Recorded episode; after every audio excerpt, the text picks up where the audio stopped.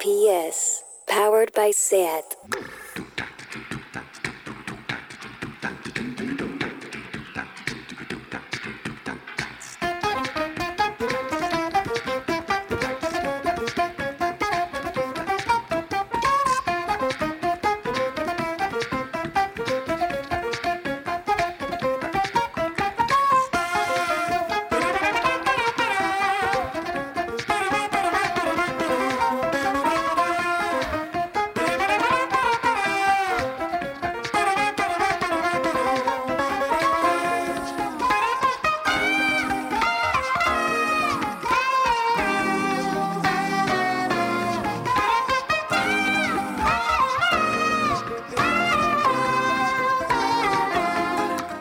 Bienvenidas a Tardeo, bienvenidas a la segunda parte del especial Menstruación, anticonceptivos hormonales y falta de elección informada.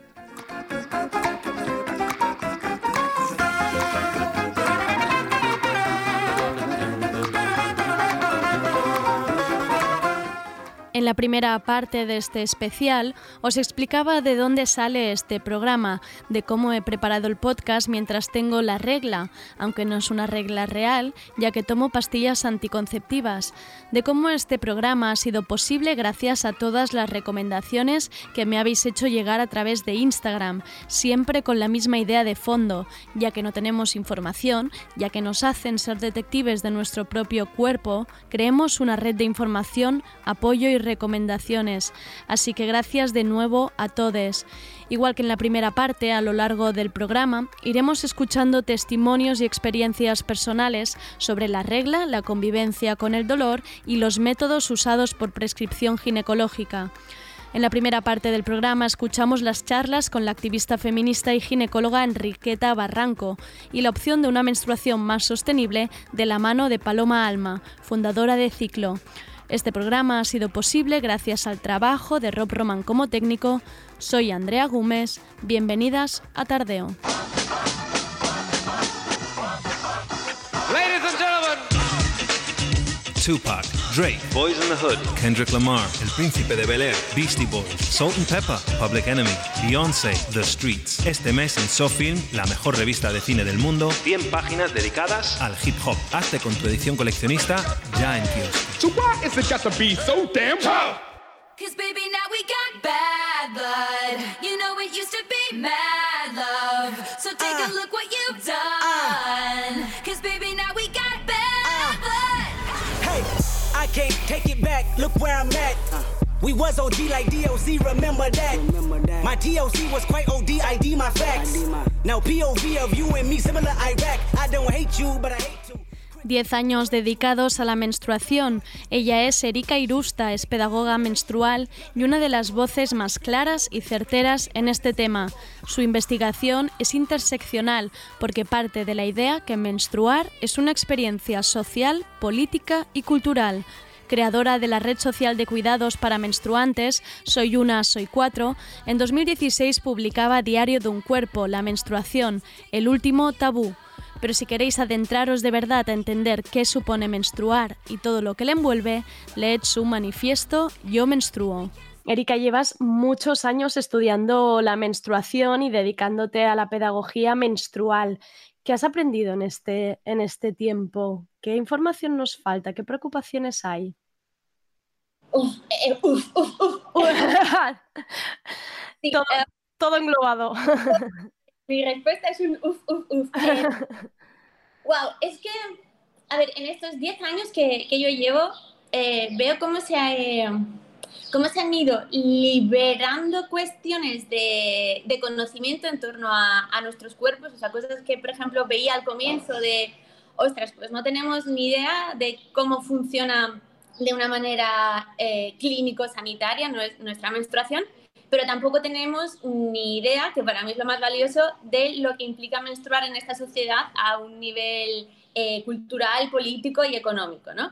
Entonces, eh, como que los, aparte de lo que constituye menstruar, eh, la parte esta de, de las mutaciones que ocurren a, largo de- a lo largo del ciclo, tampoco es que hubiese una idea antes. ¿no? Claro. O sea, como, mm, esto suena un poco magufo, eh, ¿qué me estás contando?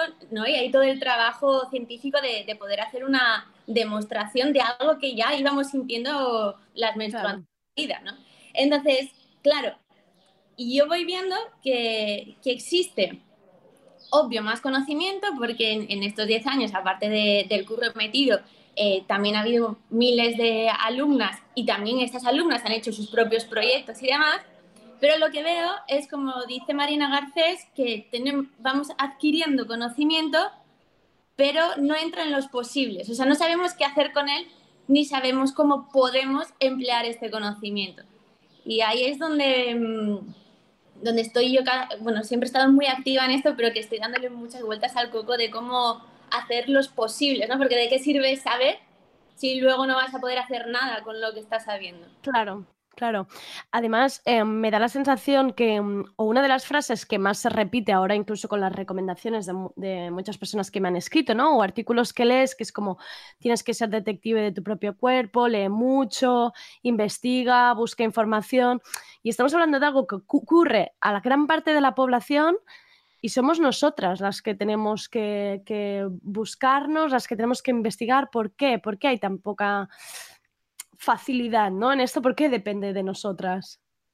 Eh, Yo creo que mi propuesta siempre es eh, un viaje que pretende ir desde lo concreto y desde este conocimiento ubicado que, que para mí la, la doña Haraway explica muy bien, que tiene que ver con, con que tú, que tienes un cuerpo, carajo, con cuerpo. O sea, ya es la única propiedad que tienes y por mucho que traten constantemente de desahuciarnos de nuestro cuerpo o apropiarse de nuestro cuerpo, eh, para mí la herramienta de autoconocimiento es fundamental para ocuparse con una K anarca, ¿no? O sea, es fundamental. Ahora bien, no nos podemos quedar solo ahí, porque al final, y esto es lo que más me preocupa, se está convirtiendo el nicho de la menstruación, y, y- y digo nicho porque, porque es así, Ujú. En, en un proyecto neoliberal al que se le está quitando el contenido y se queda con el cascarón de nuez.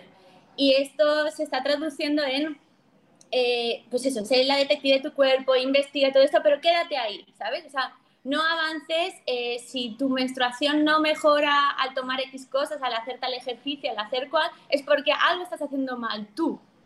No, la movidita es que, que tú necesitas saber de tu cuerpo, investigar sobre tu cuerpo, porque no se ha generado conocimiento ubicado y necesitamos generarlo en relación con eh, pensadoras, científicas y demás, o sea, conocimiento híbrido, pero ¿para qué? No para que tú estés, eh, para que seas la super mega menstruante del planeta que menstrua de purpurina.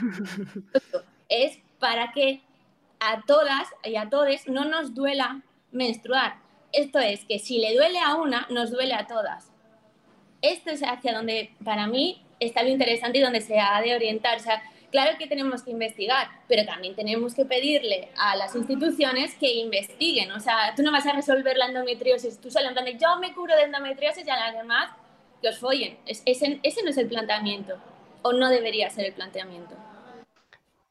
Claro, es un poco con lo, con lo que he ido viendo, porque mm, además con esta idea de hay que romper mm, la regla es un tabú, estamos rompiendo, estamos rompiendo un tabú. Claro, pero ahora me da la sensación, viendo cuentas de Instagram, em, cada vez hay más información, también cada vez hay más educación menstrual, se están rompiendo mitos, falsas creencias que hasta ahora muchos teníamos, pero claro, me da sensación que hay una barrera real, porque realmente hay una separación entre la información médica que te puede dar el ginecólogo y nosotros que estamos investigando por nuestra cuenta, ¿no? Es lo que tú dices, que mm, si nos confluyen en algún sitio esto, es como si fuéramos por dos caminos separados. Sí, eh, pa- para mí el, reto está en, en entender que nos necesitamos todos y Claro. Todas las voces, todos los cuerpos y, y hacer lo que es una hibridación, una- y- y, eh, que esto es eh, fundamental. O sea, es, eh, la, la clínica se ha basado siempre en tomar nuestros cuerpos como objetos de estudio y mi propuesta es que seamos sujetos activos de estudio, entender que nuestra experiencia es fundamental y a la vez que necesitamos poder entrar en diálogo con eh, otras eh, profesionales, con otros profesionales y poder eh, hilar un conocimiento que, que, a estos profesionales les sirva y a nosotras también. O sea, por ejemplo, en, mi propuesta en la comunidad Soy una, Soy cuatro siempre ha sido esta, en plan de eh, hay profesionales de todo tipo y por profesionales de todo tipo te hablo desde una cajera de supermercado hasta una fotógrafa, hasta una médica internista. O sea, y entender que siendo el cuerpo que somos en esta sociedad en concreto, ¿qué podemos generar como conocimiento que nos sirva y sea útil y que esté todo unido. O sea, son, es pensamiento tentacular, de nuevo, es que soy muy freak de la señora esta, esta es la idea. Y esta es una de las cosas que cuando, por ejemplo, hablamos de educación menstrual, eh, a mí me toca mucho la moral porque yo soy pedagoga y entendemos la educación como, como una como una, la mercadotecnia de los cursos. Y la educación no es hacer cursos. O sea, los cursos es lo de menos en la educación. La educación es eh, acompañar a una persona en su autonomía. Esta es la emancipación. Y para emanciparse mm, no necesitamos saber más cosas, sino saber cómo nos relacionamos con lo que estamos aprendiendo. Y por eso necesitamos relaciones tentaculares y pensamientos híbridos. No, me, resulta muy, muy interesante. ¿Estás encontrando facilidades tú para, o sea, este, esta especie de lo que tú decías, ¿no? Los tentáculos, intentar hablarnos entre, entre todas, buscar una, una cosa híbrida que, que, sea como que vayamos todas a la par. Eh, ¿Están alguna facilidades? ¿Hay reticencias en algunos sectores? ¿Hay profesionales dispuestos a escuchar em, lo que necesita la gente? Eh, por supuesto que hay dificultad pero creo que nos afecta a, a todos en diferentes niveles. Y para mí la, la, más importante es que nos han enseñado que cuando nos acercamos a nuestro cuerpo no, sentimos primero que nosotras mismas no tenemos autoridad sobre nuestros cuerpos, que es una realidad, o sea, no es que, no es que nos lo imaginemos, es una realidad. Entonces, no validamos que sabemos o que intuimos o que podemos estar sabiendo, ¿no? porque saber no es algo que sea cerrado y terminado. Eso es lo primero. Luego está la, otra parte que es que nos han enseñado desde mi labor, que es la educación, que la educación es algo que sucede que una persona muy sabia te abre la cabeza y te vomita en el cerebro y tú te quedas con eso. Entonces, la relación es muy pasiva. La relación con, con, la educación es pasiva y más si la perpetuamos con esta idea de mm, te doy la regla, cómprate un curso y el chocho, si me doy la regla me voy a poner a hacer un curso. O sea, mm. no tiene sentido.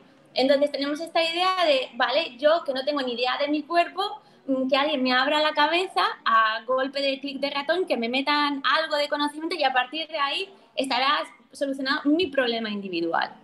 Entonces, claro, uh, poder deconstruir claro. este proceso que nos han enseñado en las escuelas de cómo funciona. A mí me pasa que en la comunidad llevada desde 2015 y el proyecto era este, porque a mí la vida me iba mucho mejor cuando cuando vendía sesiones online, que lo hice durante un año y dije, carajo, no, porque la gente está acumulando cursos y no está aprendiendo una mierda ni está mm. generando conocimiento. Y a mí eso me, persigue la conciencia, ¿no? Económicamente me puede ir mejor, pero es que mm, me muero de la vergüenza, es que por dentro, porque la gente no está aprendiendo. Entonces, claro, mm, hacer todo esto no ha sido fácil, incluso en la misma comunidad, los primeros años siempre era como esta cosa de, pero dinos tú, pero tú qué sabes, es como no poder comprender que, que todos somos necesarias para el proceso de, de, generar esto es lo más complicado. Luego a nivel de profesionales, yo creo que cada vez están más dispuestas y disponibles. Sobre todo hay muchas que, que se dedican a, la divulgación, que, que, por suerte o por desgracia las redes sociales les han enseñado que, que para ser escuchadas tienen que hablar un lenguaje eh, que sea mucho, mucho más cercano. También es cierto que vemos a gente que es buenísima en la comunicación, hablo de clínico-sanitaria, y luego igual no tienen ni idea. Que esa es otra de las cosas horrorosas de, de ver a profesionales como la Copa de un Pino con tres followers y otras que comunican muy bien, pero que de a lo que se deberían dedicar no hacen bien su trabajo y tienes 80.000 followers. Yeah eso también es una cosa de criterio de, uso-consumo de redes sociales, ¿no? Pero la verdad es que las profesionales yo creo que cada vez están mucho más abiertas y, y con, con, ganas de, bueno, con, entendiendo que es un conocimiento que o, lo vamos tejiendo en relación o para ellas también se quedan en, en ideas antiguas, o sea que tampoco les favorece. Claro. Em, Erika, en tu, en tu, bueno, haces como mucho hincapié en el término ciclo menstrual, ¿no? Dices, somos cíclicas. ¿Nos hablas de ello un poco?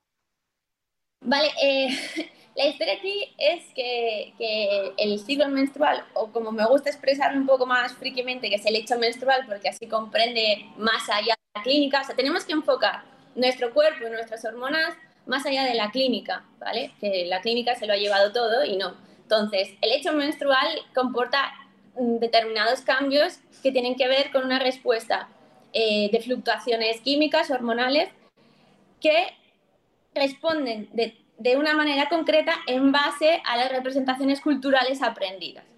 Esto, por ejemplo, un ejemplo puede pasar que antes de ovular eh, existe un, aparte del, del estradiol, que es una hormona que excita y alegra nuestro cerebro, eh, aparecen los chutes de testosterona, que te hacen en plan de estar como, ¡uh! Estoy maravillosa, estoy genial, que se corresponden a que esta sociedad aprueba y categoriza de una manera maravillosa la testosterona, la puntúa sobre otras hormonas, porque es la, la hormona de los biohombres.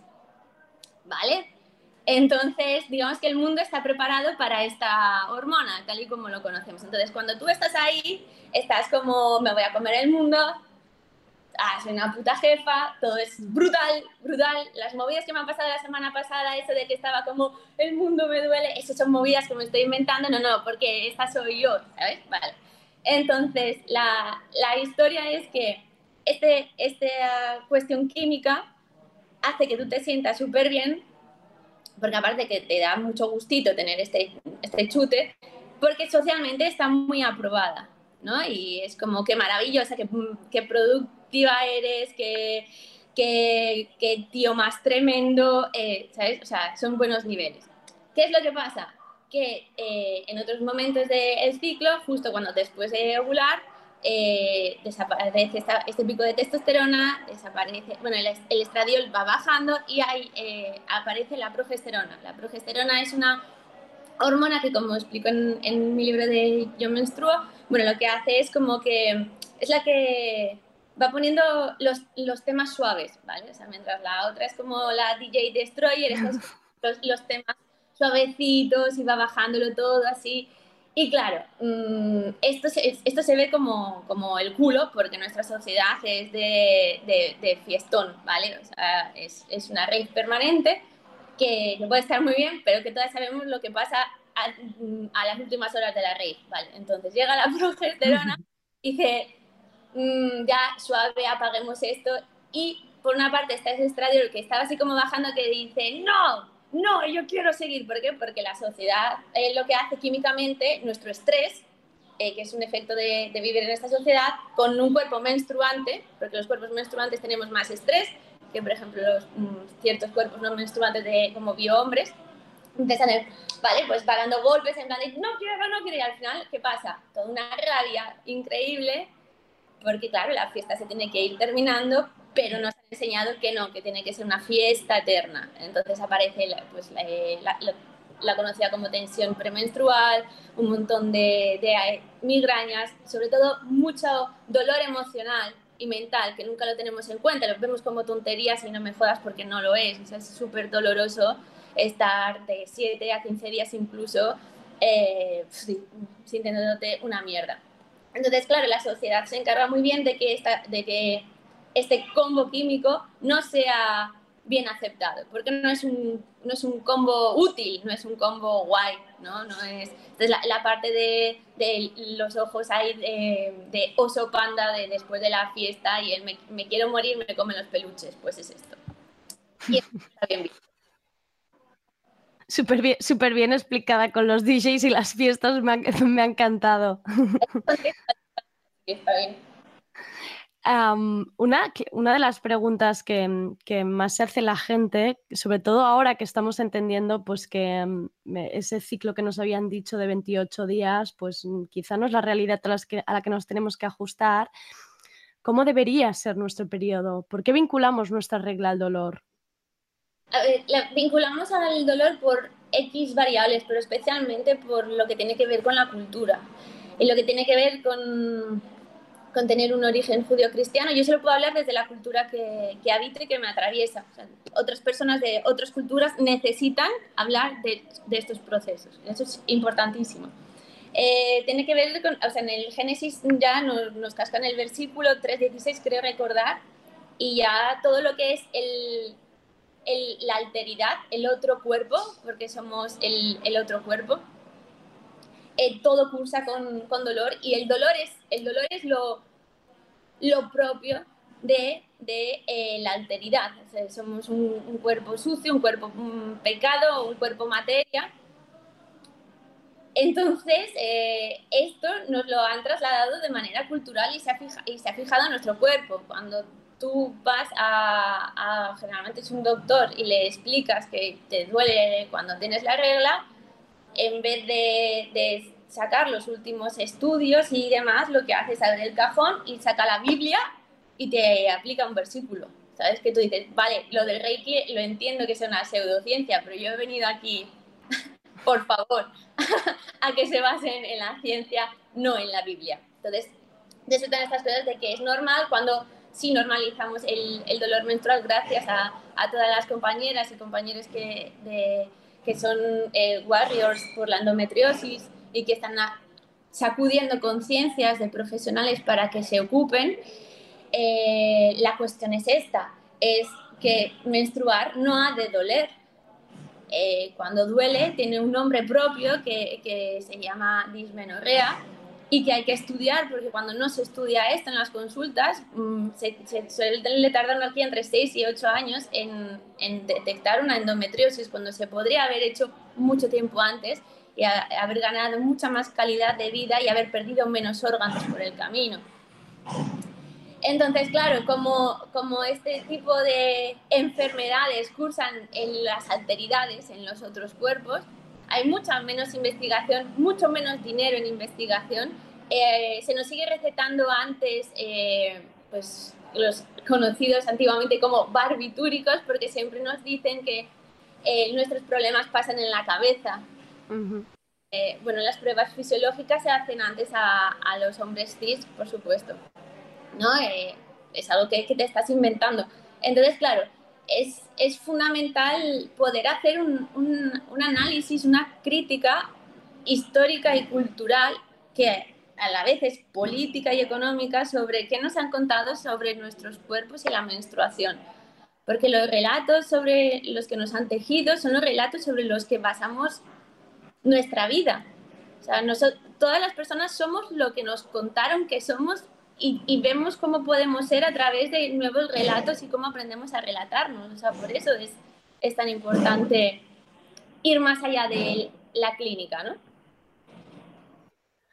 En muchas de las experiencias que has recogido, casos personales en, en el programa, te encuentras que, pues, en estos casos que, hay dolor, que hay irregularidades en el ciclo menstrual, eh, la prescripción siempre es la misma, un anticonceptivo hormonal mmm, para, mmm, sea acné, sea, sea SOP o sea un, ciclo irregular.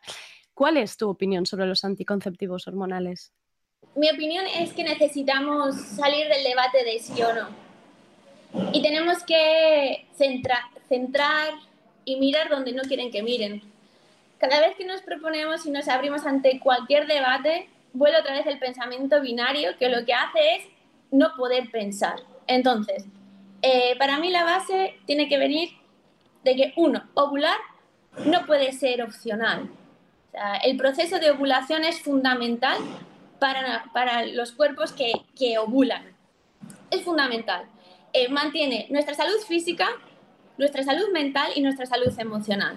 Y eso no puede, no puede ir a debate. O sea, esa es la cuestión. Hacer debate de, de, de lo básico, eh, entonces ya estamos entrando en terrenos pantanosos. Entonces, eh, no ovular no es una opción. No puede ser una opción mmm, genérica, ¿sabes? Como encender o apagar la luz. No, nuestros cuerpos no, no se han de poder encender o apagar. Eh, porque una, una, de las creaciones de, de la píldora, cuando se crearon, eh, se trataron de, que esto lo cuento en, el manifiesto de Yo Menstruo, pero es que es muy brutal porque se, eh, se plantearon hacer a, a, hombres cis, ¿no? Y entonces eh, dijeron que no, porque les mermaba su calidad de vida. Pero ¿qué cuerpo acepta que su calidad de vida sea inferior a la posible? Un cuerpo que siempre ha estado ninguneado. O sea, esta es la realidad evidentemente tú no le vas a, un, hombre cis con su testosterona, no le vas a decir, te voy a quitar la testosterona para que no seas padre. Te va a decir, ¿qué carajo tendrá que ver la testosterona con la paternidad? Bueno, pues mi pregunta es, ¿qué carajo tendrá que ver la ovulación con la maternidad? Eh, la cuestión es que seguimos enfocando nuestro cuerpo de una manera reproductivista y esto que es eh, el resultado de la cosificación de nuestros cuerpos. Nuestras hormonas no están diseñadas única y exclusivamente para reproducirnos. Al igual que no lo está la testosterona, no lo está tampoco ni, el estradiol, ni la progesterona, entre otras tantas hormonas. esto es fundamental y este es un enfoque que lo pasamos siempre por alto. O sea, no, es negociable que nuestra química se pueda encender y apagar sabiendo lo que, lo que, lo que no, nos merma en calidad de vida para mí el debate se tiene que centrar por aquí. Si somos capaces de mandar maquinitas a, Marte, ¿por qué no podemos investigar otras formas? También es importante entender que eh, muchas veces la píldora no se prescribe por temas anticonceptivos, sino por parches. Una cuestión de, hay veces que se me, me duele un ojo, tómate la píldora, ¿sabes? Es una loca. Y, y esto, esto es muy problemático porque, porque no, no, no, no, podemos ir recitando algo que sí, que tiene efectos secundarios y que, y que sí que se ha de tomar. O sea, la, cuestión es, es eh, dar toda la información y muchos profesionales no tienen esa información. De hecho, las formaciones sobre anticonceptivos suelen darle las propias farmacéuticas. Con lo cual, evidentemente, evidentemente va a funcionar así. Es, un, es el business. Cualquier persona que tenga negocio sabe cómo tiene que funcionar. Ya está. O sea, ni, ni, ni mejor ni peor. También, por otro lado, un tema importante es, es, es la cuestión de, de pobreza y situación de vulnerabilidad. O sea, yo me puedo plantear este tipo de cuestiones, pero entiendo que, por ejemplo, una mujer con un marido maltratador que tiene tres críos, eh, pueda pedir que por favor su ciclo pare, que no ovule, porque no puede sostener a una criatura más. O sea, tenemos que saber, evidentemente, el, desde el nivel de privilegio que hablamos y poder atender a, a otras realidades. Es que esto se, se, nos suele pasar. La cuestión es, vamos a ver otras formas que, en las que podamos cuidar nuestra química y que tampoco estén centradas tanto en las relaciones... Eh, cis heteronormativas y que sean coitocentrísticas, porque esta es otra de las historias. Es como, al final la píldora se crea para que el pavo pueda correrse dentro de ti. Tarán, ese es el resultado. No me jodas. O sea, y, con todo eso tengo que pasar por todos esos efectos secundarios. Y a esto lo llamamos libertad. Sí, en un tiempo constituyó una libertad, pero tenemos que evolucionar y poder ser críticas con, con estas libertades, ¿sabes? Porque todo tiene un precio. Simplemente saber el precio si estás dispuesta a pagarlo o no. Solo una palabra, wow. claro, yo me estaba imaginando quien, quien nos esté escuchando y diga, eh, me acaba de petar la cabeza, o escuchando a Erika todo, todo, todo lo, que, todo lo que has contado desde el inicio y lo que hasta ahora me ha dicho la ginecóloga, que es eso, que tal cual llegas, te sientas, te prescribe la píldora, adiós, nos vemos de aquí un año para la siguiente revisión para quien esté interesada en más, en saber más, en cambiar, en formar parte de, es que no, no, quiero llamarlo formar parte del cambio porque parecemos un anuncio de, de, un banco de estos horribles y no quiero que parezca esto. ¿Qué le recomendarías a quien nos esté escuchando? Oh, no, no, nunca soy una persona de vengo a hablar de mi libro.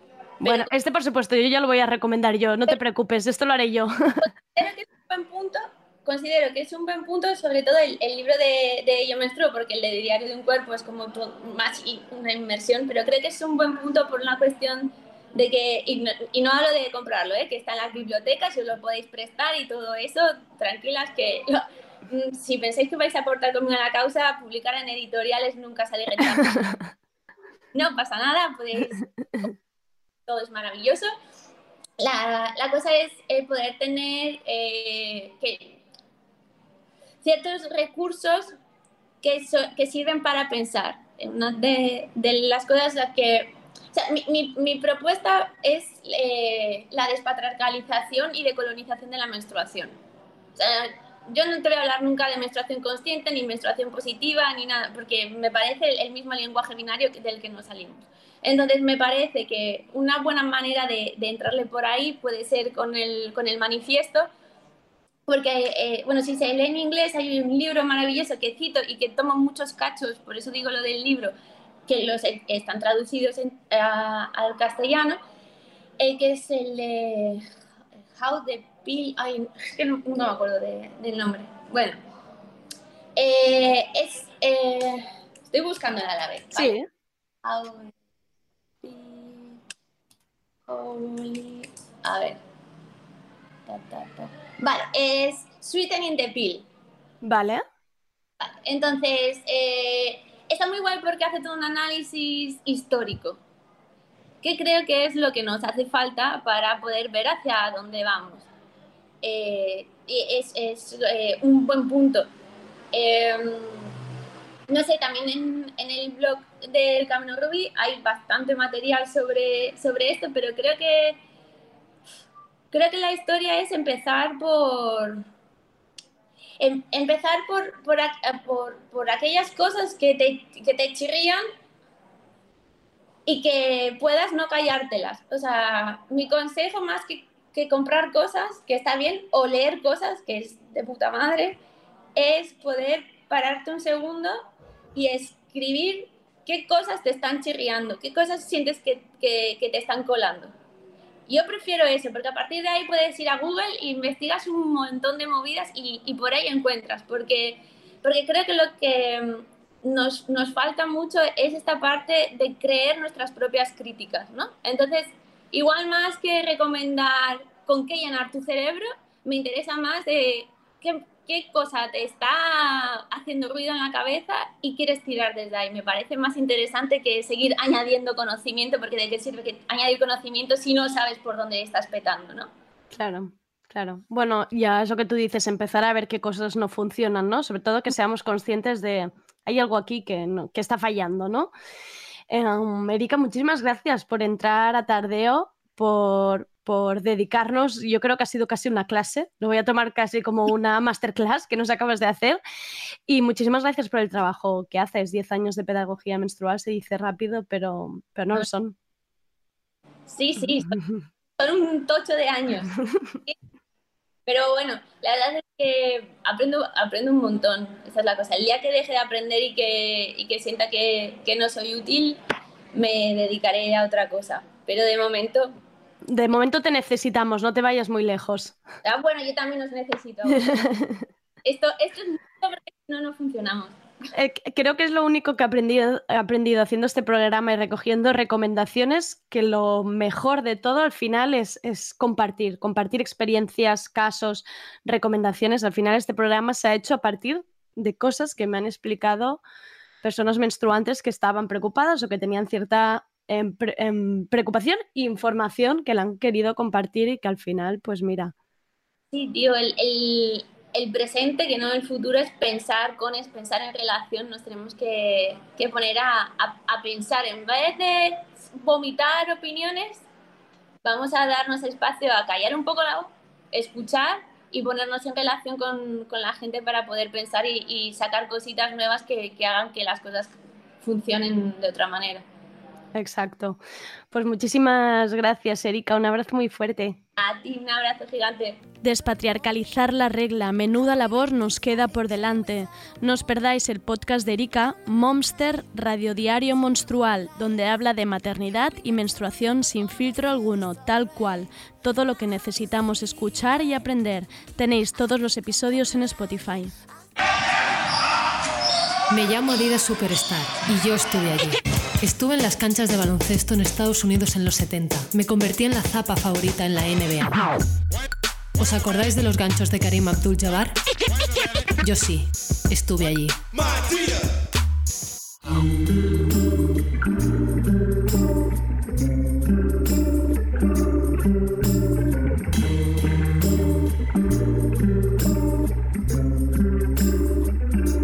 Why is it so hard to accept the party is over? You came with your new friends and her mom jeans and her new vans and she's perfect and I hate it. Oh, so glad you made it. I'm so glad you could come back. Somebody get the tacos. Somebody spark the blood. Let's start the narcos off at episode one. Bring the gin, got the juice. Bring the sin, got that too. You shut up? No, you're my favorite.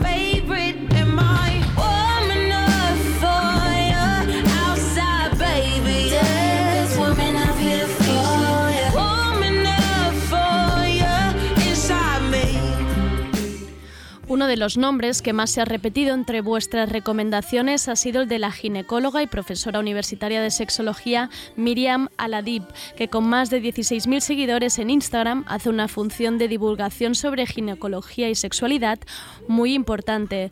Podéis encontrarla también en YouTube con vídeos sobre el squirting o el flujo vaginal, por ejemplo. Es además autora de los siguientes libros: Entender la endometriosis y conocer el síndrome de los ovarios poliquísticos, que puede ser de gran ayuda si os lo han di- diagnosticado. Su último libro, Hablemos de vaginas, es un buen repaso a la salud sexual femenina. Vamos con Miriam. Miriam, ¿la menstruación duele? La menstruación puede doler y si duele, habrá que ver por qué duele. Hay que buscar la causa. ¿Vale? Eh, mm, a ver, una cosa es que tengas eh, la regla y tengas un poco de molestia, que necesite, que a lo mejor eso te sirve para decir, bueno, pues descanso un poquito más hoy y tal, y, y ya está, y no hay que patologizar las cosas, ¿no? Pero otra cosa es que te tomes un carro de paracetamoles y nolotiles y de todo y sigas con dolor. Por supuesto, esto no es que esa mujer sea una floja o es que hay que ver qué está pasando. Eh, cuando normalizamos todo esto de la regla y decimos todo esto del dolor de la regla, que es normal, bueno, pues no se afloja, pero es- eso le duele a todo el mundo. Cuando hacemos este tipo de mensajes, eh, eh, ¿qué pasa? Que hay mujeres que a lo mejor tienen enfermedades como la endometriosis que puede dar una calidad de vida horrible y se aguanta con eso, con ese, con esa mala calidad de vida y no se- y, y no, y, y a lo mejor si tarda, que fíjate que el retraso de, de diagnóstico es una media de 8 años en casi el 50% de las mujeres, es decir, se tiran años padeciendo y, y claro, esto no puede ser, ¿no? Hay que ver por qué duele y no conformarse, ¿no? Oye, ¿me duele la regla? No, eso es normal. Bueno, vamos a ver, a ver qué está pasando, ¿no? Em, como ginecólogo, ¿nos puedes hablar del síndrome premenstrual y el trastorno disfórico premenstrual? El síndrome premenstrual eh, es una serie de síntomas físicos eh, y o psicoafectivos que se repiten cíclicamente en la segunda fase del ciclo, de la ovulación en adelante, y que no son explicados por ninguna otra causa, ¿vale? Es decir, si yo tengo eh, una depresión, pues, eh, y no es eh, justo en la segunda fase del ciclo y tal, pues no, no puedo meterlo como síndrome premenstrual. Si tengo un dolor eh, todo el ciclo, pues no lo puedo catalogar como síndrome premenstrual. O si es porque tengo una endometriosis, pues no, ¿vale? Es decir, tiene que ser en segunda fase del ciclo y tiene que ser que se repite mes a mes y que tú no encuentres ninguna causa para ello. Lo que hay, bueno, y el síndrome disfórico premenstrual es, digamos, la, eh, es estar mm, más basado en los síntomas psicoafectivos y que son muy, muy, muy intensos. Es decir, literalmente mujeres que se deprimen, una depresión, como una depresión mayor, ¿sabes? Todos los meses y eh, justamente en la segunda fase del ciclo. Y vuelve a la primera fase y vuelve todo a su ser, ¿no? Tengamos en cuenta que en esta ciclicidad, en la primera fase del ciclo, tenemos que tener un predominio, como hemos dicho antes, de estrógenos y de la ovulación, desde la ovulación hasta la siguiente regla, un predominio de progestágenos, de progesterona, ¿vale? Digo progesterona que es más fácil. ¿Qué ocurre con el síndrome premenstrual? Pues lo que hay debajo de eso es mm, eh, un déficit en la segunda fase de progesterona. Entonces, todos lo- los, los cambios que hicieron los estrógenos, digamos que en la segunda fase del ciclo no los contrarrestamos. y tenemos una situación de hiperestronismo, eh, en este caso relativo, relativo porque no es que estén los estrógenos elevados en sí mismos, sino que no los contrarrestamos con la progesterona en la segunda fase del ciclo. Por eso cuando estas mujeres, eh, muchas de ellas, pueden mejorar con, con, anticonceptivos, no todas, pero sí muchas de ellas mejoran con anticonceptivos. ¿Por qué? Porque le damos las dos hormonas juntas y de forma monofásica, entonces ya no hay ciclicidad. Pero evidentemente los anticonceptivos tienen otra serie de efectos secundarios, es decir, que no estamos diciendo que no estoy diciendo que la solución sea esa, pero sí que digo eh, el por qué mejora muchas mujeres con anticonceptivos, pues es por esto, porque las dejamos lineales. Eh, pero también pueden mejorar eh, con progesterona en la segunda fase del ciclo, es decir, de la ovulación en adelante tomo progesterona, pues ya contrarresto los estrógenos, por eso mejoran. se puede, yo pienso que idealmente deberíamos primero empezar por la raíz, es decir, ¿por qué tengo déficit de progesterona en la segunda fase del ciclo? Y muchas veces es simplemente que por los malos hábitos de vida. Al final, el tener malos hábitos nos acaban, en resumen, aumentando los estrógenos y no contrarrestándolos progesterona. Entonces, primero, si hay algún, algunos malos hábitos de vida, eh, pues sedentarismo, eh, comer mal, eh, dormir mal, pues primero vamos por ahí, ¿no? Si mejoramos esos hábitos de vida, probablemente el síndrome premenstrual o desaparezca o, o baje, ¿no? Y en último caso, pues podemos dar si, suplementos, suplementos alimenticios que mejoren la funcionalidad de ese eje hipotálamo hipófiso ovárico. Eh, y, y, bueno, y en algunos casos, a mí personalmente me gusta mucho utilizar progesterona natural micronizada, que es bioidéntica y se, y se puede poner intravaginalmente en la segunda fase del ciclo. Y la verdad es que funciona muy bien y no estás metiendo progesterona sintética porque la, es natural micronizada, es decir, es bioidéntica. Y eso, por ejemplo, hay mujeres que le van muy bien, pero normalmente casi todo el mundo se tira por los anticonceptivos, pero hay que, no pasa nada, es decir, cada cual decide qué quiere tomar, por supuesto, yo no estoy en contra ni a favor de, una cosa de la otra, sí que estoy a favor de que todas las mujeres sepan todas las opciones que tienen, que las tengan para que puedan elegir, simplemente eso. En los casos de, dolor con la regla, síndrome premenstrual, cosas así, que no se sepa, eh, que no sepa una mujer eh, que hay alternativas, ¿no? Claro. Alternativa no me parece bien, tiene que saberlo. Hacemos una pausa para escuchar dos testimonios más sobre el síndrome del ovario poliquístico, una alteración que afecta entre el 4 y el 10% de mujeres en edad reproductiva. A mi em diagnostiquen el síndrome de l'ovari poliquístic perquè em surten molts pèls a la cara i, i tinc bastant mal de regla. Aleshores em miren una mica i veuen que tinc la testosterona més pujada eh, de lo normal per ser dona i això fa que, pues, que surti pèl en zones que no, que no són freqüents, etc. Eh, el síndrome de l'ovari poliquístic portat en extrem eh, provoca doncs, problemes de tiroides, inclús porta la infertilitat. El meu, per sort, no és molt greu. Igualment em van dir, mira, perquè et vagi desapareixent el pèl i perquè passis unes regles més tranquil·la, pren-te les anticonceptives. Em començo a prendre les anticonceptives i bueno, les primeres setmanes una mica doncs, plorosa, amb bastanta angoixa, però com que jo també sóc una persona que tinc tendència pues, a l'ansietat i de vegades a estar pues, una mica inestable, tampoc li vaig donar molta importància. Mm, a més, moltes amigues que se les prenien em deien que els hi anava molt bé mm, i que, bueno, que estigués tranquil·la. La cosa va anar empitjorant i doncs, me les vaig començar a prendre un, un desembre, al maig, em, em diagnostiquen al psiquiatre una nit d'urgències, eh, trastorn ansiós depressiu. Jo en aquell moment els hi pregunto si les pastilles m'havien m'havien bueno, portat a la depressió. Ells no m'ho van, no van saber respondre, tant la endocrina com la ginecòloga em van dir que sí que hi havia noies que, que no els hi sentava molt bé, però que, bueno, que potser jo hagués agafat aquesta depressió igual sense les pastilles o no, bueno, que no, podien, no podien assegurar. Igualment van dir que segurament no m'havien ajudat. Aleshores les van, em van recomanar que me les deixés de prendre i així ho vaig fer. A part, tinc un síndrome de l'ovari poliquístic bastant lleu, que sobretot m'afecta en, en temes estètics i els dolors de regla al final ibuprofè, no? I de moment no me n'he tornat a prendre perquè, bueno, perquè ho, ho vaig passar fotut. He tingut èpoques de baixons sense tenir anticonceptives, però bueno, com que sóc una persona amb, amb, amb aquesta tendència, mm, no m'atreveixo. A part també em van inflar molt, em, em sentia bastant, que retenia bastants líquids i bueno, aquesta és la meva experiència, tu.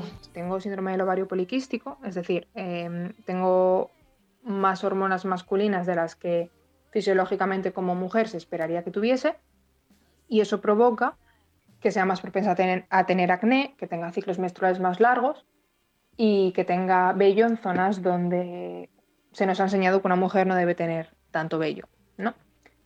Yo con 29 años, a día de hoy, esto lo asumo, lo acepto y lo gestiono. Pero con 16, cuando fui por primera vez al ginecólogo porque llevaba cinco meses sin la regla, a pesar mm, de que tan solo llevaba dos años menstruando, la única y verdadera y mejor solución que me dieron fue que me tomase una píldora, que recuerdo que era Diane 35, que fue una píldora que se estuvo dando en España eh, por la Seguridad Social durante muchos años y que era una, una verdadera bomba hormonal. O sea, yo en un año tomando esa píldora pasé de pesar mm, los 55 kilos que he pesado prácticamente toda mi vida a 70. Eh, con todo el vaivén de autoestima que eso supone que te pase eso con 17 años. Eh, empecé a estar muy triste y muy, muy, muy, muy sensible y no tenía deseo sexual. Vale, yo lo asocié a- al momento, a que, pues, no sé, pues igual estás pasando una mala etapa. El caso es que se lo comenté a la ginecóloga al pasar un año y me dijo que, no- que igual era la píldora, que, que me la iba a cambiar. Que había una como muy ligera, maravillosa. Me la cambia, seis meses más y la misma mierda. Vuelvo a ir y lo mismo, te venden otra píldora, como el oro, como el cielo, como lo mejor, y es otra vez la misma mierda.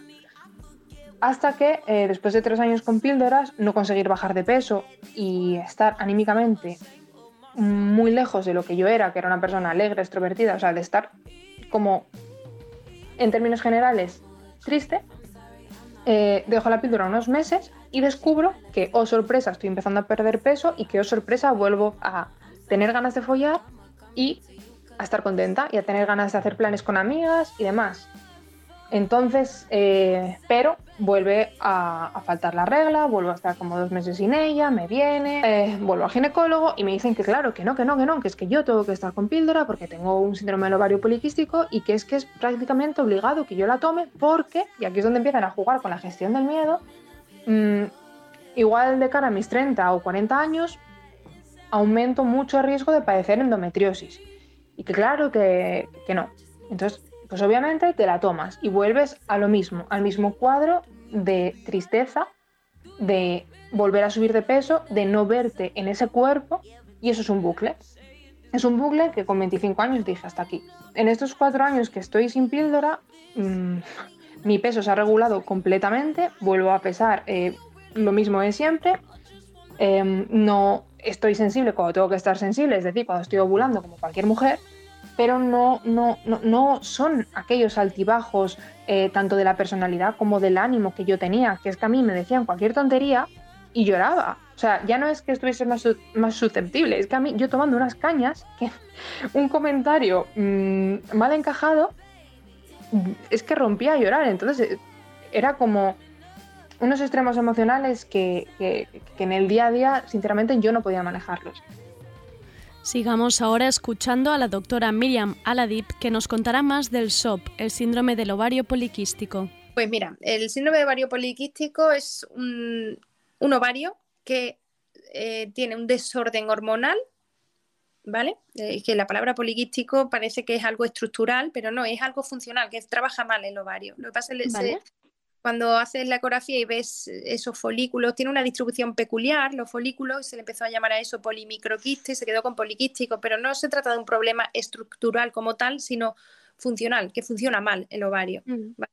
Lo digo porque muchas mujeres creen que tienen que vigilarse los ovarios a ver si le van a salir quistes porque son poliquísticos. No, no, no va de eso, va de algo hormonal. Es- Este tipo de ovario es muy sensible a, la insulina, que es la hormona que mete dentro de las células el, el azúcar, ¿vale? En la glucosa. Entonces, la insulina en este ovario altera todo. Entonces, claro, si tú desarrollas eh, resistencia periférica a la insulina, que el que más y el que menos tiene eso, porque mm, eh, los hábitos de vida no, los tenemos muy allá. Quien no come mal tiene estrés, quien no duerme mal o ese, tiene sedentarismo, en fin, perfectos no- pero lo que quiero decir con esto es que a medida que tú aumentas la resistencia a la insulina, eso significa, la, la, mm, resistencia a insulina significa que los receptores de insulina de las células son, imagínate que son como unas puertitas que están muy cerradas. Cuando están muy, muy cerradas, eso es resistencia, ¿no? Es decir, la insulina, cuando aumenta la glucosa, le cuesta trabajo abrir esa puertita y meter dentro la glucosa. Cuando esas puertitas están muy cerradas, tú tienes que disparar muchísimo la insulina para vencer esa resistencia y meter la glucosa en el interior. Pues bien, esta hiperinsulinemia a largo plazo pues es la causa de todo el síndrome metabólico, diabetes, todas estas cosas, ¿vale? Y esa hiperinsulinemia, lo que quiero decir, eh, imagínate la que lía en el ovario poliquístico, cuando te estoy diciendo que ese ovario es muy sensible a la insulina y se altera mucho su función por la insulina. ¿Qué es lo que deberíamos hacer? Pues mejorar en primer lugar la resistencia a insulina para que eh, hagas menos exceso de insulina y el ovario trabaje mejor. Sin embargo, nosotros hacemos al revés. De entrada ponemos anticonceptivos, el cual eh, anula la función del ovario, es decir, porque tú veas la regla todos los meses no significa que tu ovario trabaje bien. No trabaja nada. Entonces, claro, si tú tienes síntomas, si tus síntomas de síndrome de ovario poliquístico son retrasos menstruales, bueno, pues ya la tienes bien la regla. Si tienes eh, hirsutismo o acné, pues se te va a quitar con el anticonceptivo. ¿Qué sería lo ideal? Idealmente, pues que le hagamos trabajar al ovario de forma natural, es decir, vamos a mejorar los hábitos, vamos a quitar resistencia a la insulina, vamos a, comer bien, a hacer ejercicio, cuidarnos, tal, tal, tal, y cuando baje esa resistencia a insulina, el ovario va a trabajar mejor. Cuando no tienes nada de resistencia a insulina, pues vas a estar en, en tu mejor versión hormonal. Luego ya esto depende del ovario cada una. Hay ovarios que le- le- con poca insulina que le llegue ya se alteran mucho. Entonces, aunque lo hagas todo perfecto, no vas a tener reglas cada 28 días. Pero bueno, si la tienes cada 40, perfecto, se puede dejar así. Todo esto es ir viendo qué gano y qué pierdo con cada opción y que y si lo quiero hacer de forma más, digamos, más fisiológica o más medicalizadora, que vuelvo a decir que yo tengo pacientes que a lo mejor tienen un hirsutismo bastante severo y tienen mucho acné y se están tomando el anticonceptivo porque ellas deciden, oye, mira, es que tengo tanto complejo que es que yo eh, quiero tomar esto, oye, yo ahí no me meto. Eh, si les digo, bueno, con más motivo, como tomas anticonceptivo, cuida los hábitos porque la resistencia a insulina está ahí, aunque tú no la veas, ¿no? Y a largo plazo, bueno, ¿no?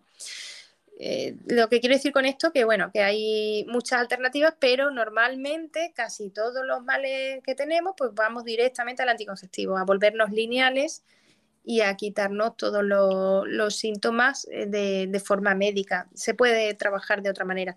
Claro, escuchando los casos y hablando con amigas, un poco lo que pasa es más de adolescentes, em, te recomiendan la píldora pues para muchos, para muchos casos como el que estabas contando y sí co- con el tiempo uno se da cuenta de que, es- que es- estos anticonceptivos hormonales provocan cambios de ánimo, cambios de peso, pérdida de la libido, que sobre todo te das cuenta casi una vez que te las retiras, ¿no? Em, ¿Es verdad esto? ¿Son verdad estos efectos, estos? La píldora es... mm, La, la píldora es un medicamento y tiene sus efectos beneficiosos y sus efectos adversos. Y luego esto, eh, los efectos adversos puede, puede ser que los desarrolle o que no, pero sí, en la ficha técnica está lo, eh, depresión, tal. Hay muchas cosas que incluso se normalizan. Es decir, claro, te ponen el anticonceptivo de adolescente, pones un montón de kilos, te deprimes, tal. Imagínate todo eso y, y no asocian que pueda ser de la, de la píldora.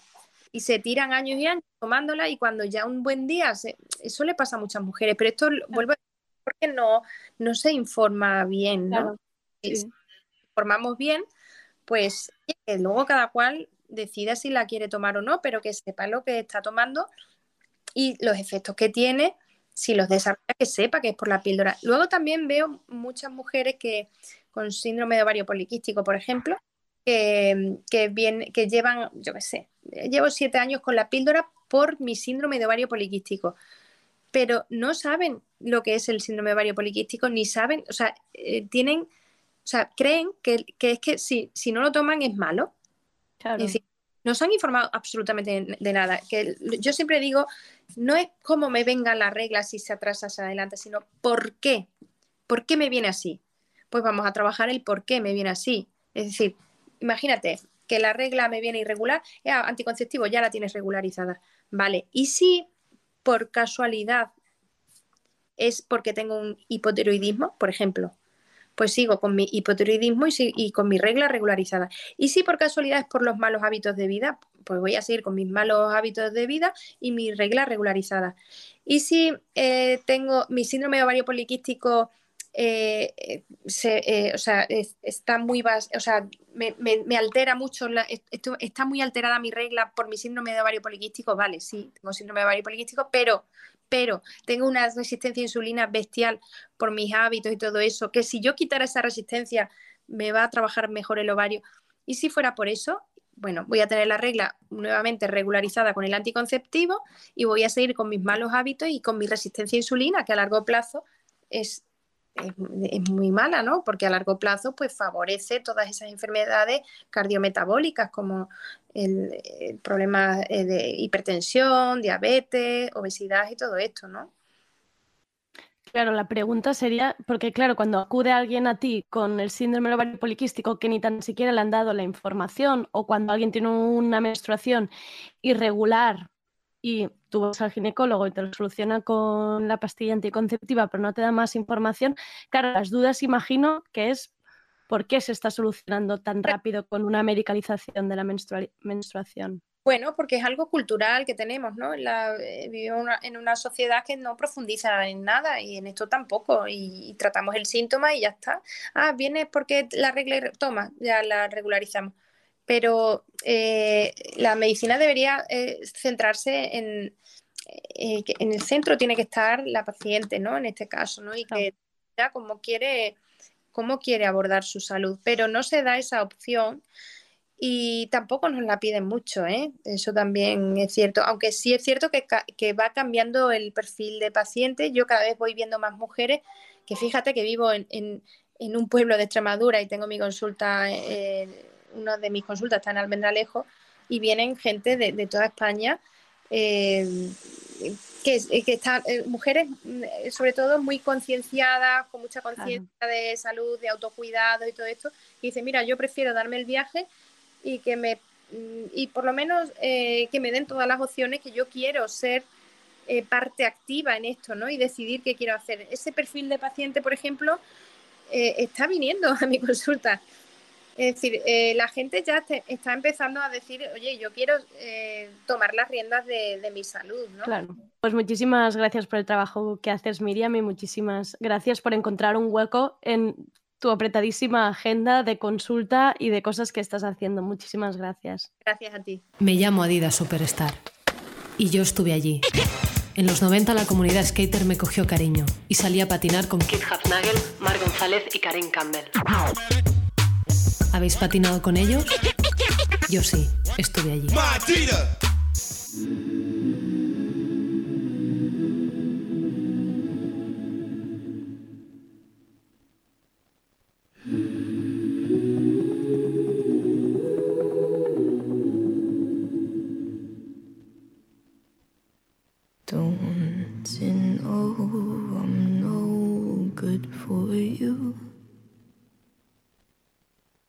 I've learned to lose, you can't afford to. Tore my shirt to stop you bleeding, but nothing ever stops you leaving. Quiet when I'm coming home, and I'm on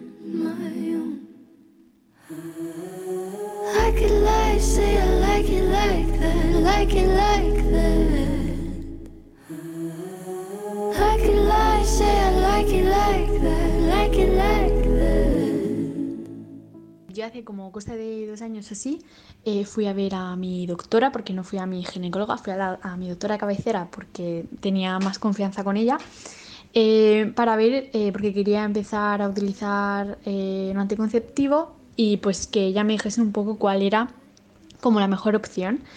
Eh, y bueno, pues lo que yo recuerdo de ese momento eh, fue que ella me recomendó el Novarrin porque digamos que era como el menos dañino para el cuerpo. Empecé a utilizarlo, eh, al principio bien, yo bueno, noté que había engordado, que no tenía como tanta energía y tal, pero bueno, no le di como más importancia porque tampoco había sido como un cambio muy drástico. Obviamente pues la regla se me reguló, eh, no tenía granos, todo divino. Un año y medio así después eh, yo ya empecé como a encontrarme eh, más pesada, eh, la circulación me empeoró, por la mañana me levantaba muy bien, pero por la tarde mm, las piernas se me hinchaban.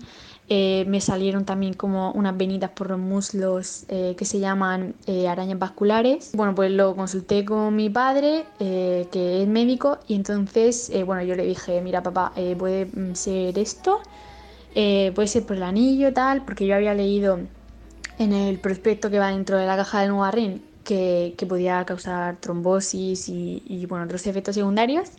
Y entonces, pues atando cabo, pues eh, sí, seguramente sería por eso. Tampoco fui a mi doctora ni fui a la ginecóloga para comprobar, no me hacía falta porque mm, directamente pensé en quitármelo porque dije con 22 años y con esta, estas venas que ya se me van a quedar para siempre, eh, que no era solamente una cosa estética, sino que yo pensaba, jolín, que si esto va más, eh, bueno, no sé qué me podría haber pasado. Lo dejé, eh, obviamente esas venitas no se han ido, las sigo teniendo. Y, bueno, la regla me ha seguido eh, como la tenía antes de. O sea, está igual que la tenía antes que de usar el Novarrin, que la tenía irregular. Ahora yo creo que la tengo más irregular todavía. Pero bueno, recuperándome. Una de las recomendaciones más repetidas cuando pedí ayuda por el dolor menstrual fue el aceite de CBD, un componente natural del cannabis del que ya ha hablado Paloma de Ciclo. También me recomendaron aceite de onagra prensado en frío y nunca falla, el remedio más repetido, el orgasmo. Pero atención que vamos a escuchar ahora a Cristina Jiménez, profesora de yoga desde 2014, que podéis encontrar en Instagram bajo el nombre Namaste Conte. Nos contará otra alternativa contra el dolor. Hola Cristina, cuéntame tu relación con tu menstruación. ¿En qué momento dices, bueno, quiero saber más, quiero cambiar algunas cosas? Vale, bueno Andrea, todo empezó cuando era muy jovencita, que tenía muchos dolores con la menstruación y hubo un día que me di cuenta de que al final la relación más larga que tenemos en nuestra vida es con nosotras mismas y con nuestra menstruación, ¿no? Real. Entonces, tener que estar sufriendo cada mes de esto de despertarte con dolor y todo, no le veía sentido. Y como que en otras épocas de mi vida no había sufrido dolor, pensé, aquí hay algo que, que, o que me falla o que puedo hacer algo que no sepa, que me ayude, que no sea estar tomando mi ibuprofenos o, o anticonceptivos, ¿no? Claro. Y entonces ahí empecé a investigar un poquito. Empecé con el Reiki, en ese momento yo ya me había iniciado en Reiki y te estoy hablando de cuando tenía 17 años. Wow, vale. Y desde entonces ya han pasado unos cuantos, ha llovido bastante. y hoy en día, sobre todo, con lo que más me ayudo sobre, es con técnicas de, del yoga, ya que me dedico a eso. Vale. Porque tú eres profe Pero de como yoga, ¿verdad? sí. Vale. Me dedico únicamente a, a la- a dar clases de yoga y a hacer retiros y demás. Y he hecho muchos talleres sobre el ciclo de la mujer Ujú. y cómo el yoga nos puede ayudar en eso. Entonces, son talleres donde todas compartimos un poco y al final ves que la gran mayoría o ha sufrido dolores o sufre dolores o tiene muchos altibajos emocionales. Y como mi gran conclusión es siempre que el estrés y la ansiedad, el ritmo de vida que tenemos, es la que más nos influye en estos altibajos emocionales y en el dolor. Que si tú estás tranquila y has tenido unos cuantos orgasmos antes de la regla, es muy probable que no te duela, a Vale. menos que tengas pues eh, ya al- algo diagnosticado, vale. endometriosis y ovarios poliquísticos. Entonces, esto ya estamos hablando de otro tipo de ciclo. Claro, claro.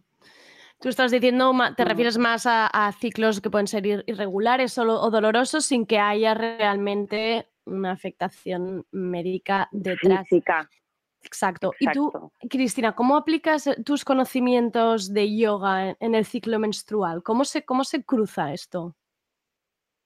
Claro, con la práctica de asana de las posturas, pues puedes ir creando espacio también en el cuerpo, preparándote para la, para la menstruación en sí. Ah. Esto por un lado en cuanto a la parte física, ¿no? Pues aperturas de cadera, relajar más el abdomen, eh, ser consciente pues que cuando estamos en periodo de sangrado, realmente el cuerpo lo que necesita es soltar. Entonces, no es bueno estar haciendo pues muchos abdominales, el cuerpo además no te lo pide, estás como Claro. hinchada, estás con dolores, no es como al final también es el yoga te ayuda a conectar con tu cuerpo, ¿no? Y a conocerte más. Y es escuchar el cuerpo y hacerle caso, que es lo que nos cuesta en nuestra sociedad. Es lo que te iba a decir, es lo que justamente no sabemos hacer y como que nunca tenemos tiempo, ¿no? Esta cosa que dices es que no tengo tiempo y lo último que haces es escuchar tu cuerpo, que es lo que por donde deberíamos empezar quizá. Totalmente de acuerdo. Así es. Y digamos Sí, que y luego- Perdón, perdón, continúa. Diga, di, di, di. No, luego por el tema que no sé si es lo que tú has recibido más, pero por ejemplo el síndrome premenstrual también es como muy común. Y altibajos emocionales, también de energía en cuanto a cansancio, eh, bueno, estar eh, más irritable o más triste o tener más o menos hambre o tener más candidiasis, ¿no? Hay como mm, mm, bastantes alteraciones en la premenstru Mm. que también nos podemos ayudar con el yoga, pero sobre todo con la meditación.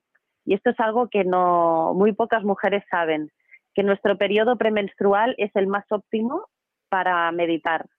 Ah, Hay estudios que hablan sobre esto y, y sí, según las ondas cerebrales hay más facilidad para entrar en ese estado de concentración. Wow.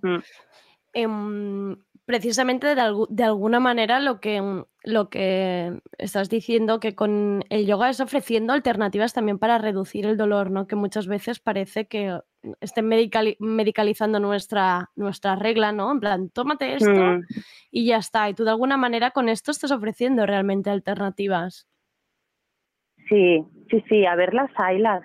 Claro que, por ejemplo, te implicaría eh, regalarte al menos una hora para ti ese día de estar mm, en tu casa llena de cojines a tu alrededor y hacer una postura restaurativa o cuando una se despierta a medianoche por dolor, pues también tomarte ese momento de, bueno, ok, me he despertado y quizás voy a dormir menos, quizás puedo retrasar el trabajo un poco, claro, esto depende de cada una, el trabajo que tenga, ¿no? Pero Claro. bueno, me voy a colocar unos cuantos cojines, hago una postura restaurativa y, y me entrego ahí un rato en esa quietud y dentro de ese dolor. Y poco a poco vas soltando esa eh. tensión física. Al final es una, es una contracción que queremos relajar, permitir que sea. Y eso ah, hace que el dolor pues pase más rápido. Claro, como una manera de facilitarle al cuerpo, ¿no? También la- la- las posiciones y todo para que esté todo. Por eso imagino que dices que afecta tanto el estrés, ¿no? Que estamos como siempre medio agarrotadas. Total, exacto. O sea, lo veo así. Cuan- Cuanto más estrés, más tensión en el cuerpo, cuanta más tensión, será más difícil que haya el sangrado de una forma natural y, y fácil. Ya dicen que eh, antiguamente habían tribus de nuestros ancestros que para ellas las mujeres se reunían todas ellas para tenían la menstruación igual que a nosotras se nos va como sincronizando pues en esas épocas toda- todas las mujeres de la aldea le tenían la menstruación en, en la misma etapa en el mismo periodo se iban a la montaña y para ellas era placentera. O sea conseguían tener orgasmos en, en, en un, en un sangrado. Es que claro yo al menos estoy muy lejos de eso. Claro, claro, pues eh, te lo puedes creer que justo antes de hablar contigo me han mandado un artículo precisamente también, como yo he ido dando voces por Instagram, me han mandado precisamente un artículo de esto de todavía em, unos indígenas que todavía hacen esto, que hacen como unos rituales menstruales, que se juntan las mujeres, se cuidan entre ellas, se, se- dan, se dan como, se hacen la comida entre ellas, todo pasa entre ellas y lo Se viven en- acompañan. Sí, exacto, y lo viven como incluso como unos rituales con la luna. Bueno, estaba maravillada leyendo esto, he pensado, mira, ojalá, ojalá retiros aquí. Ya, bueno, al final, no sé si a ti te pasa, pero con tus a mí con mis amigas nos sincronizamos las Claro. menstruaciones. Pues sí, sí. Y con la luna también. Yo ah, llevo unos cuantos meses sincronizada con la luna llena, que ya soy algo lunática y pienso, uff, tengo ganas que se me desincronice. pero Eh, bueno, lo que ha pasado precisamente ahora en el confinamiento, que es lo que también recibí más, era desajustes. También imagino como por los, por los momentos de estrés, porque el cuerpo veía que también estaba pasando algo raro, ¿no? Y había mucha gente pues, que, Sí. eso, que me contaba que había tenido irregularidades o que de repente no le venía o, o de repente o más sangrado. Exacto, o más Mm. sangrado más días. Claro, al final, ¿no? Son respuestas del, del cuerpo a, a lo que está viviendo. Total, claro, nuestra mente ahí también hace un gran impacto.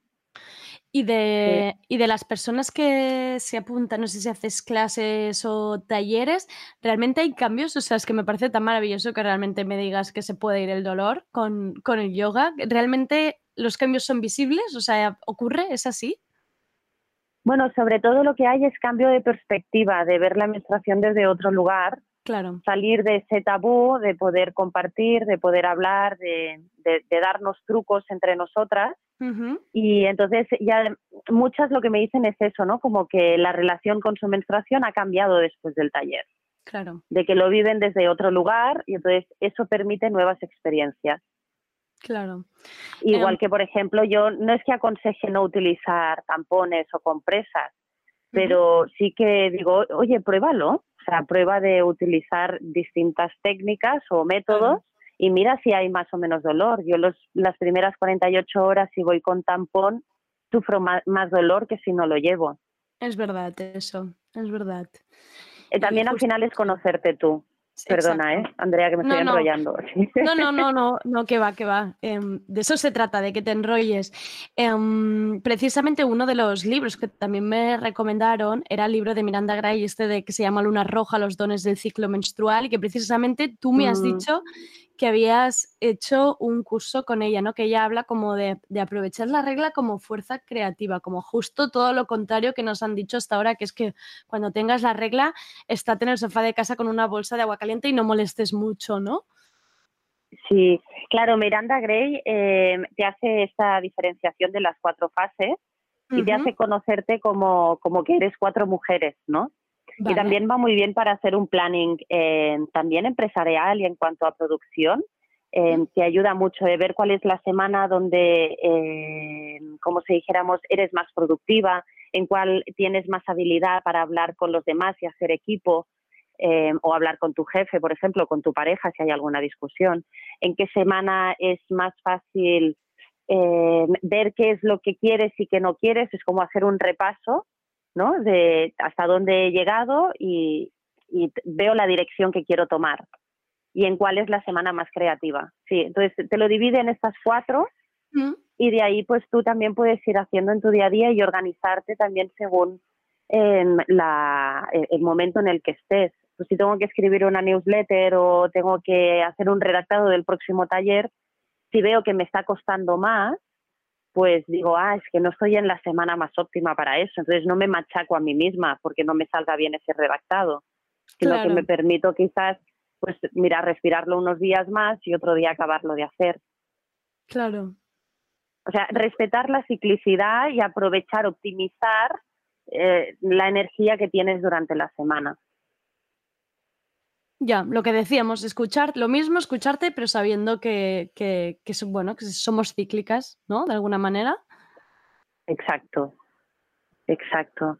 Sin, sin obsesionarse, porque todo esto es como agua, es, no, no son segmentos, semanas justo siete y- tú eres así y el próximo día estarás crea- creativa, pero ayer no lo estabas. Claro, No, claro. es un poquito difuminado el tema.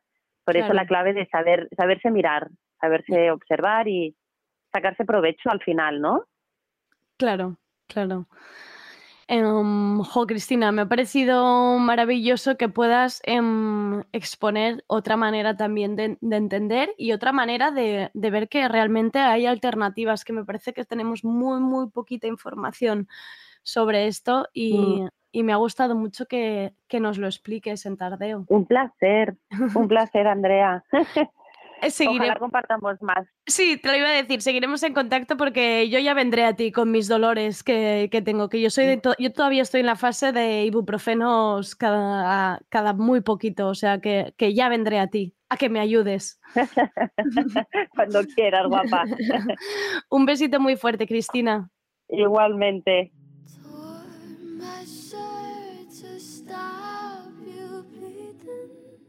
Quiero dejar algo claro y que espero se haya entendido a lo largo del programa.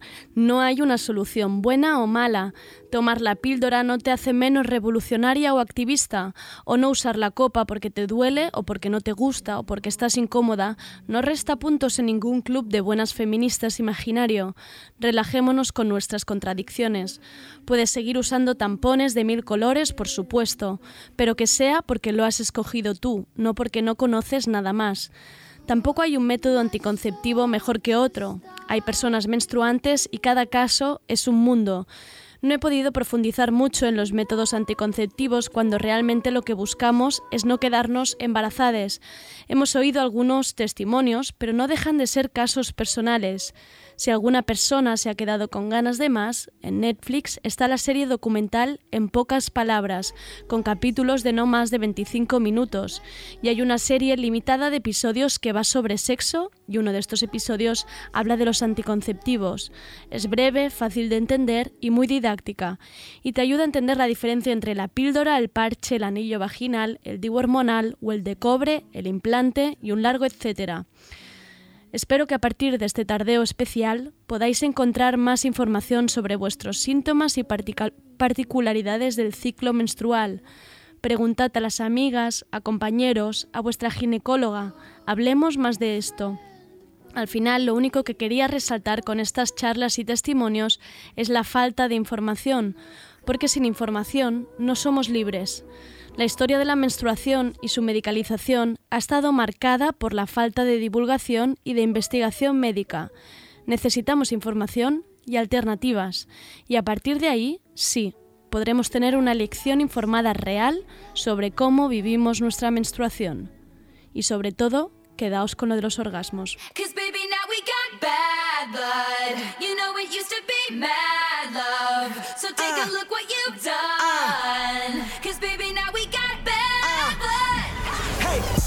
Can't take it back. Look where I'm at. We was OG like DOC, remember that? My TOC was quite OD, ID my facts.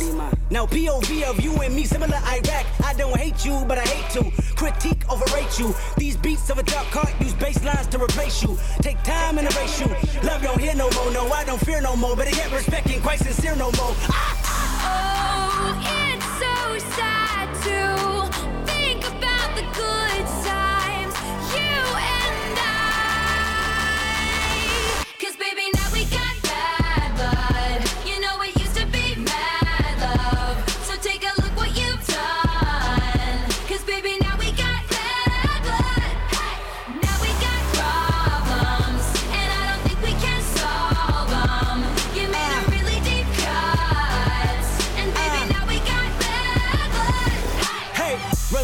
when you tried to write me off?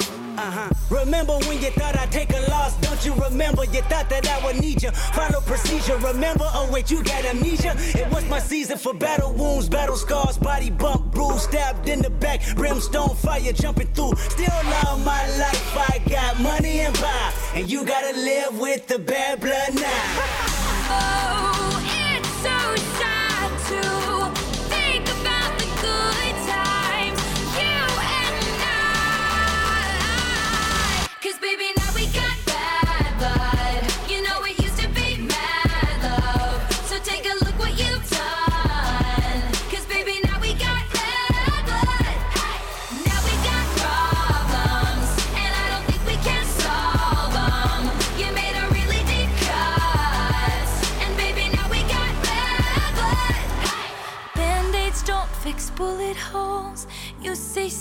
sorry just for show. If you live like that, you live with ghosts. You forgive, you forget, but you never let it go. Band aids don't fix bullet holes.